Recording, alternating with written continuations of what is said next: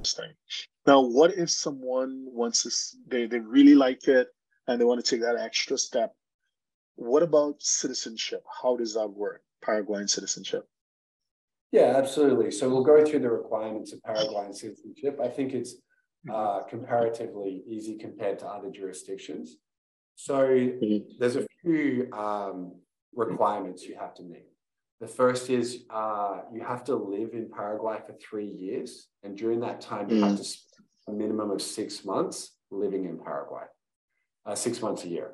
The second is you have to sort of have a profession or a business. I mean, you can also put yourself as a retiree if that's what you are. So you have, have to have sort of some sort of, um, yeah, like official thing that you're doing in Paraguay, you know. So um, and then the third is that you have to do a Spanish language and the Paraguayan culture test, which uh, you don't have to be 100% fluent, but yeah, you will need sort of a basic level of Spanish.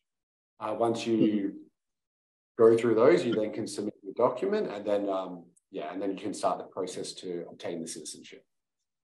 Right. So how many years would you would have had to reside at that point? Oh, apologies. Sorry, it'd be three years.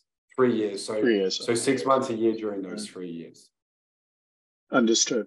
Uh, and again, just rough comparison, that's kind of similar to Uruguay. So Uruguay does allow applications after three years, but that's with the family option. So that's if you came with your family. If you didn't come with your family, you have to wait five years and then you can apply. Is there any okay. distinction like that in Paraguay?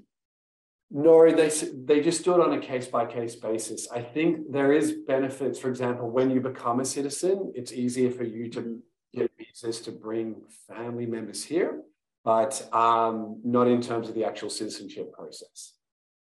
Right, and in Uruguay, so the the two ways of getting residency in Uruguay. One, there's an investment option, like most jurisdictions have, and with the mm. investment mm. option, the residency requirement is not that strict but many people would come in on the normal option. You just, I mean, it's really relatively cheap.